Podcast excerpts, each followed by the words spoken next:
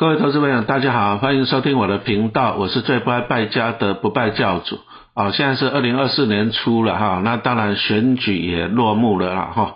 选举落幕了，那股市就会走自己的路啊，特别是好公司就会好走啊。只要是自己获利能够成长，我相信哦，股价还是会往上的哈。只是啊，现在大盘在一万七接近一万八的高点哈，所以说我还是觉得就是说。诶，居高思维啊，特别是接着要过农历年了嘛，是不是？农历年对台湾股市来讲啊，也是一大的变数啦，就是大概会封关个两个礼拜，那你就要关心啊，什么欧洲啊、美国啊、中国的情况。可是台湾股市就封关了，那有时候就没办法及时的应应。好，那这段期间呢，我还是建议投资人就是说，哎，居高思维哈，你不要去追高。啊，你如果说你追高高，啊，觉得过农历年要封关了，那你看到假设哦，假设国外股市在跌，那怎么办？哎，那你心里面压力就比较大了哈。所以说这时候哈，还是这样居高思维哈。那我们现在来讲一下一些投资人的心理上的关卡了哈。其实投资股票，陈老师常常觉得就是跟自己的战争了哈。投资股票之前呢，理财之前呢，先理好你自己的心呐。因为股市中我们看到太多那种 不理性的啊，比如说他看到 ETF 大跌了，他就在那恐慌啊，老师啊，这个会不会下市啊？哎，下市是有门槛的，第一个规模太小啊，第二个第二个就是这样啊，跌掉了九成，那你要看呢？那再有人说啊，老师啊，这个交易量太少了，报酬率虽然很好，哎，交易量少的话，你如果是个股，个股要注意。因为个别公司啊，它的股本是固定的啊，所以说可以看筹码。但是 ETF 它的股本不固定啊，你怎么看筹码？你说像零零九一九好了，它刚上市的时候才几十亿而已啊，那一年以后涨到一千亿啊，那几十亿跟一千亿同样是零零九一九，哎，你怎么看筹码？当然是不行的嘛，对不对？好，所以说哈，投资股票之前呢，你要理财之前，先理你的脑袋。哦，就是一些正确的知识，这个是很重要。再来理你的心呐，啊，啊理财有时候 I Q 很重要哈，E Q 也很重要哈，不要不要跟着就是听大家讲啊。所以我们现在讲一下，这个在股票心理学上面讲的就是从众的效应。从众啊，什么意思？这个常常看到了。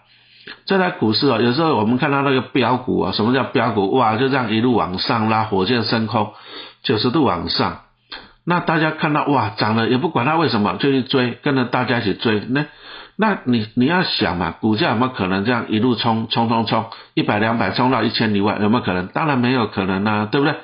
那在市场上这些主力啊，这些做手啊，他拉股票，他为了什么？为的是到货嘛，对不对？万般拉抬只会出哈。所以说这个从众效应，我们就看到了，哎，看到股票在涨了，看到投顾老师在那喊了，对不对？冲冲冲啊，就这样一路把它拉高。可是你不要忘了，你拉高以后呢，哎，人家就开始出货了。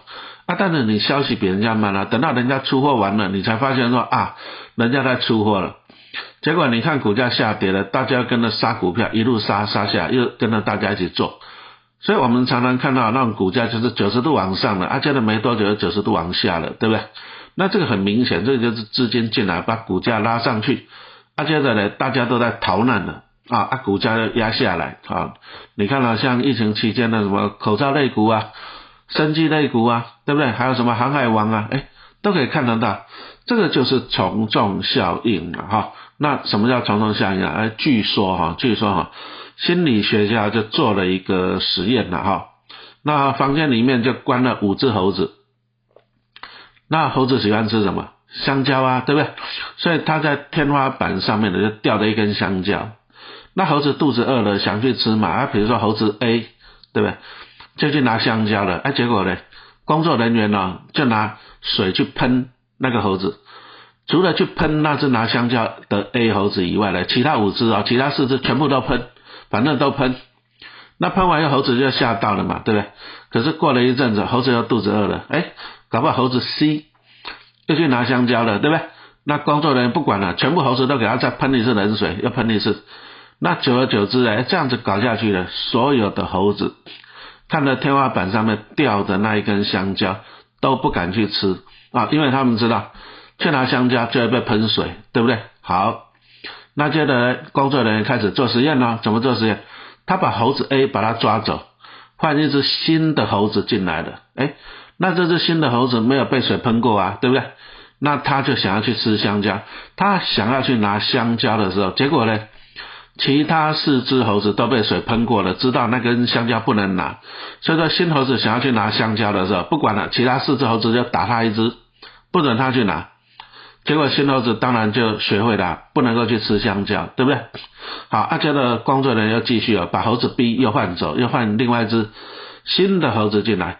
结果这只猴子也想去拿香蕉，那一定的又被其他猴子打，其他四只猴子打一顿啊，那又不敢去拿香蕉了。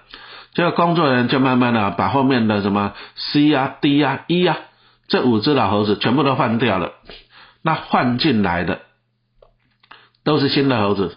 结果这些新的猴子都学会了一件事情，不可以去拿香蕉啊，去拿香蕉就会被打一顿。可是问题来了，这五只新的猴子哪一只被水喷过了？没有啊，他们都没有被水，他们都没有被水喷过哦，对不对？他们只是这样，哎，他想去拿香蕉，其他四只猴子跟他讲不能拿，不然就被打，知道了吧？好，那这个就叫做什么从众效应了哈。其实人的习惯啊，动物的习惯就是从众了啊，对不对？大家往哪边走，就跟着往哪边走啊。就算哦，就算它不正确，对不对？那就算它不合理，那也没办法，反正就是从众。好，那从众这个态度啊，这个心理学会不会影响你投资股票？当然是会啊。你说在二三十年前那时候，大家投资股票，其实投资的还是蛮喜欢存中钢这只股票。好，那中钢以前讲实话，以前获利还 OK 啦，对，那配股配息还不错，而且中钢也是大到不会倒嘛，是不是？那再来就是中钢，好，那它又有什么？股东会纪念品还不错，所以陈老师年轻的时候也有买过中钢，不过那是三十年前的事情了。好，那中钢后来就是发生什么事情？因为其实中国大陆后来崛起，他们需要钢材，哎，中国大陆他们自己会生产的，那。台湾慢慢的，就是因为台湾毕竟，哦，你说中钢台湾有多少市场啊，对不对？所以钢铁这个定价权就跑到中国那边去了啊，所以说由那边决定了哈。中钢哈，讲真的，它的获利的成长性哈就没有说以前的，对不对？所以说你看到以前中钢的股价其实讲实话都不怎么样。好啦，就算个二十块，那顶多配个一块钱，甚至不到一块钱，对不对？那股价就是在那边长期在那边二十块，要死不活。好，那配股利配个一块钱左右，上上下下要死不活。好，啊，每年就是靠一个纪念品，啊，纪念品来吸引大家了。其实我还是给大家建议了啊，你不要看到纪念品去买股票，对不对？那中钢以前叫什么中钢伞啊，什么那什么钛钢杯啊什么的，你你想想看嘛，如果一家公司哈，我为什么去投资这家公司的股票？因为它的获利，对不对？你喜欢一家公司是看上它的获利，这样没有错吧？是不是？它获利成长的话，你可以领到股利，第一个嘛，第二个你赚到价差嘛。那我请问你，中钢过去二三十年来，你有价差可以赚吗？当然是没有了。好，你知不知道？陈老师以前年轻的时候看过七十几块钱的中钢哦，看过七十几块的。啊啊，现在呢？现在都二十几块嘛，对不对？那再来就是说。你如果说公司获利成长，我们第一个我们领到的股利会增加嘛？比如说像台积电，好，那以前都是一年配个三块，好，那现在一季可以配个三块、三块五，哎，一季哦，好，一年配十几块的获利成长。中钢有吗？那你再看台积电股价从五六十涨到五六百，对不对？中钢有吗？哦，所以说你要了解，你的钱其实就是你的一个资本呐，你的资产，啊，你也不要就是说。你把那么多的钱放在那边领个纪念品，不是也是很奇怪，对不对？我们宁可啊去买到一只好的股票，那好的股票是这样，哎，它股价成长，那我可以领到股利，可以赚到价差。那你拿到钱，你自己再去买纪念品嘛，你自己买喜欢的东西，那不是很好嘛，对不对？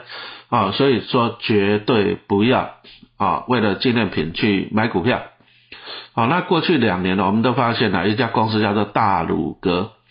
好，你去搜寻一下就好了。大鲁格哈，老师 Parker 之前之前也有讲过，那他也很喜欢弄那个股东会纪念品，哦啊，什么你买了什么，你去参加股东会买了纪念品，对不对？他送你纪念品了哈，那你就可以去他的什么游乐场，怎样多划算多划算这样子。哎啊，结果呢，大家就去买股票，股价冲高高，啊就没有想到高高又下来，对不对？好，所以说你为了领纪念品，你去买股票，啊到最后拿到纪念品了，可是股价下跌，你还是赔钱呐，是不是？哦，真的是不不划算的哈。那来看一下中钢哦，其实它从二零一四年呢，我给他看一下，到了二零二零年呢，股价都很稳啊，大概二十四块上下了哈。那投资人喜欢这个，因为它稳定，啊就领息啊，虽然息不多，啊可是就这样子啊，比比什么定存还好一点嘛哈，那就是反正就是摸黑黑马后嘛哈，对不对？可是到了二零二一年了，哎，这个中钢的股价就爆发，涨到了四十几块钱了。二十几涨到四十几啊，对不对？那其实老师那时候也在粉丝团呢，跟大家提醒了，提醒什么？哎，你要小心哦，住上二十年的套房。为什么？因为你股价拉高了二十块，你是买贵了二十块，那就算每年配一块钱，哎，你也要二十年才会回本呢，对不对？好，那这个为什么？这个就是中钢，其实那时候就是市场在炒作了哈。那当然，中钢那个时候的获利也是在大幅的成长。不过哈，大幅成长你要看原因呐。如果说长期持续性的大幅成长啊，比如说台积电的 EPS 从以前的几块钱到十块钱到三十块，哎，大幅成长，哎，那大幅成长的股票你当然是可以这样子啊，长期持有。那我们最怕就是怎样子的，哎，它虽然有成长的，但是它是一次性的，哎，那一次性的股价上涨以后也是会掉回来呀，哈。那二零二零年大家都知道什么事情啊？那时候就是这样子的疫情嘛，好，那全世界就封起来了，对不对？飞机也不飞了，哈，有没有印象？好，那一些什么货运啊也都不跑了，哎，啊大家也不买车子了，怕什么？怕疫情嘛，对不对？想说本来要换新车的，明年再说了，等疫情过了再看车子。好，那出了一个问题了，对不对？大家不买车子，车子需要钢铁啊，钢铁的需求就这样就消失了嘛，对不对？那再来。啊，一些货运，哎，比如说海，大家都知道的，什么长隆啊、阳明啊，他们都是靠船呐，船去跑吧，去送货啊。结果，结果国家都封起来，船也不用跑了。哎，那我本来我预计要买新船了，我要太太旧换新了，哎，暂停暂停啊，船也不弄了。啊，再来这些船呢，上面有很多的货柜，装货物的嘛，是不是？哎，那那也暂停了啊，货货柜也不要这样，不要做新的，不要太旧了，对不对？因为全世界都封起来了，所以导致怎样？导致啊，就是钢铁的需求就这样激动了啊，钢铁的需求就没有了。可是这些需求只是说啊，只是暂时停止哈。那后来大家都知道了，到了二零二一年，哎，疫情慢慢的复苏了，对不对？啊，货运还是要跑啊，啊，大家还是要买车子啊，对不对？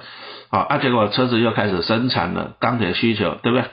那货轮也开始生产了，需要钢铁；货柜也开始需要生产了，需要什么？需要钢铁。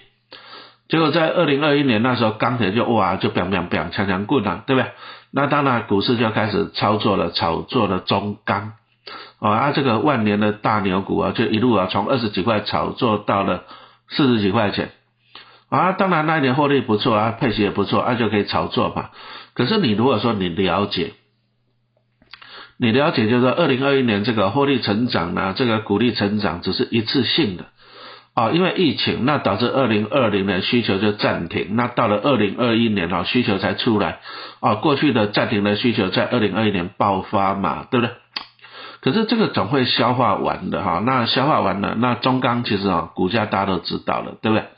哦，所以说啊，其实啊，陈老师是这样认为的，其实啊，第一个哈，你不懂的公司，你就不要碰。真的是这样子，特别是啊，因为疫情这种 special case 这种特例，那这种特例啊，导致一些公司获利大成长的时候，你真的是这样，你要注意吧，它是持续性的获利好，还是一次性的，对不对？那如果说中钢可以在二零二一年获利那么好，那你要想哦，如果说这一年获利这么好，那为什么过去获利都不好？为什么过去十年、二十年获利都不好？好，那所以说，当今年获利特别好的时候，你就真的真的你要注意了哈。那同样的也可以放在过去的那个什么航海王了，哎，就那几年好疫情的时候，那你给他看过去也都不好，也都没有在赚钱哈。所以说，今天跟各位投资人讲了，就是说投资股票最重要，当然赚钱很重要了啊。但是股神八爷爷也讲了，第一个重点啊，第一个重点就是这样，不要赔钱啊，不要赔钱哦。所以说，当一家公司获利在爆冲的时候哈，请你第一个，你如果不懂，你就怕死。好，像那个疫情期间一些生技类股什么高端啊，哎，陈老师不懂我就怕死。哎啊，就避免它高端变低端，对不对？哎，我就没有受伤了嘛，对不对？好，不懂的不要碰。那再来，如果说是单一的利多啊，单一的单一的话，单一的情况导致它获利上涨，哎，那你也是要小心的哈。那再来就是要远离这个群众的效应了哈，就是说，当你看到大家在追的时候，你要小心啊，因为股市都是这样，九十度往上的，通常都会九十度往下。哦，所以说你要不要从众啊？投资还是要自己要做会判断的。好，一家公司的前景，啊，一个产业的前景，那当然第一个你要自己能能够怎样判断。那第二个最重要还是说嘛，你的心理上的，好，你的 EQ 啊，你怎么看到就是说看到大家在追股票的时候，哎，你怎么提醒自己不要去追啊？这个很重要。然后再来就是当大家在杀股票的时候，啊，比如说疫情来的时候，哎，金融海啸的时候，那当大家在杀股票的时候，哎，你又怎么样排除众议，对不对？你敢于讲逢低加码，好，所以说哈，你在理财之前哈，先理心。啊，先培养你自己心理上的强度。那当然了，这个也是要不断的练习的哈。那你要克服心理的关卡，你才可以做好投资。好，今天就讲到这里，谢谢大家的收听。